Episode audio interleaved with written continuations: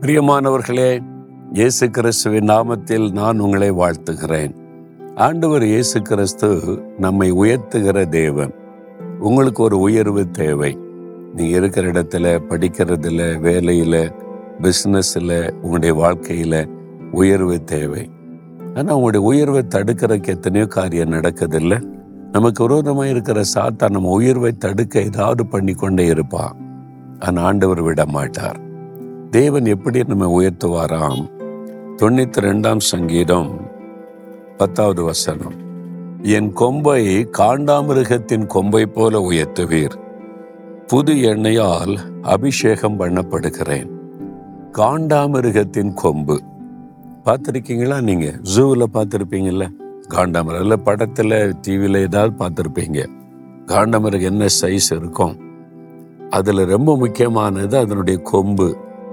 நான் வந்து ஜூவில் அங்கெல்லாம் பார்த்துருக்குறேன். ஒரு முறை சவுத் ஆஃப்ரிக்கா ஊழியத்துக்கு போயிருந்தப்போ நான் சொன்னேன் எங்கள் காட்டில் மிருகங்கள்லாம் நடமாட்டதை பார்க்கலாமாமேன்னு சொன்னபோது ஊழியத்தெல்லாம் முடித்த பிறகு எங்களை கூட்டிகிட்டு போனாங்க. அங்கே போனபோது இந்த ஆப்பிரிக்க யானை அதை பார்த்தேன் சிங்கம். அதே மாதிரி இந்த காண்டாமிருகம் நான் அதை பார்த்தேன் பக்கத்தில். அப்படியே நாலஞ்சு அது வந்து ஒன்று கொண்டு மோதுது அதை பார்த்தாலே அந்த உருவம் அதுவும் பயங்கரமாக இருக்குது.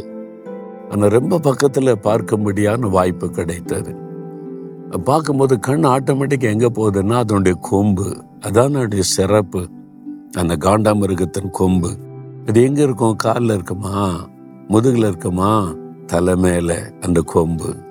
அதை அப்படி உயர்த்தி பார்க்கும்போது அந்த கொம்பு பாருங்க அவ்வளோ ஸ்ட்ராங்கானது இரும்பு மாதிரி ரொம்ப உறுதியானதான் அந்த கொம்பு. காண்டாமிருகத்தின் கொம்பு தான் அதுக்கு பிரபலம். இந்த ஆண்டவர் சொல்றாரு என் கொம்பை காண்டாமிருகத்தின் கொம்பை போல உயர்த்துவீர். அதான் விசுவாசிக்கணும். காண்டாமிருகம் எப்படி கம்பீரமா நிற்கும் போது அந்த கொம்பை பார்க்குறோம் பார்த்தீங்களா? அதை பார்த்தாலே ஒரு பயம் வரும். அதே மாதிரி கத்தர் உங்களை உயர்த்துவாராம். நீங்க இருக்கிற இடத்துல உங்களை உயர்த்துவார். அப்போ உங்களுடைய தலையை அவர் உயர்த்துவார். எல்லாரும் அதை பார்க்கும்படி செய்வார்.